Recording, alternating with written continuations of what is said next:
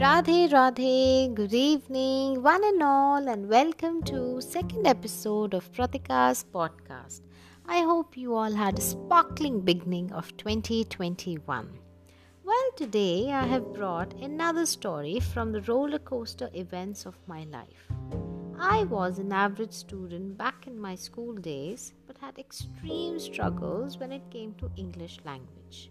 I used to pass with flying colors in other subjects, but for language, my flight landed before its takeoff.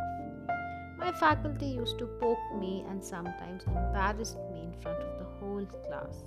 Imagine when your crush is also in the same section. I never crossed the borderline of 33 on 100 marks in this subject, particularly adding to the pile of humiliation from both teacher and mother. And on the other hand, my elder sibling, she was a super scholar. Gosh, I was melting like a candle. Once back in grade 7, I had got all the papers of second semester, and as usual, I had failed in English. I had shown all my papers except this one. My mother kept asking, How come you did not get this paper? I kept on making excuses, but one day she got really curious and she searched my bag. And the paper was there, badly crippled beneath all the books. The marks had astonished her, and then it was just her hands and my chubby cheeks talking loudly. Trust me, very loudly. but sadly, the saga of drowning continued for two to three years before I got the king not the little one, and finally took the charge and improved my language. I made it a point that I'll make it as smooth as silk in fluency, but you know it's easily said than done. I began taking baby steps as nothing can be changed overnight, not at least by humans.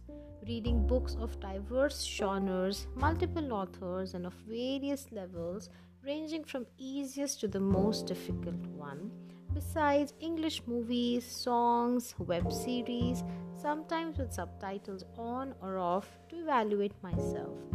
And by the end, I graduated from school, I was awarded an avid reader All these efforts, along with talking to myself in the language, though I did not like it at all, but crossed my zone really hard, pushing myself to verge. Now I have got so habitual to talking to myself that people wonder whom is she talking to and that too in English. I believe talking to myself in language was the anchor for my ship, which had never let me drown in the ocean of embarrassment and public humiliation.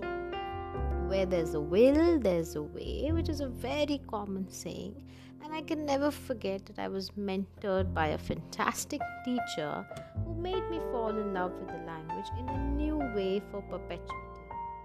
A combined effort made me climb up the ladder from 33 on 100, hold on, in class 7th to 95 on 100 in class 12th boards.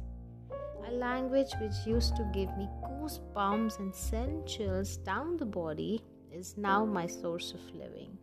I sometimes pinch myself to have a reality check as it seems impossible or unbelievable, but one thing I have realized that when you have a strong will to achieve something, then nothing can stop you from turning your dreams into reality.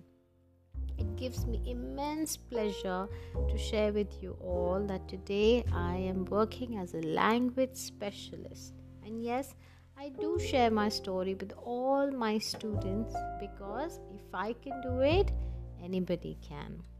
Every failure defines success every time in a new way.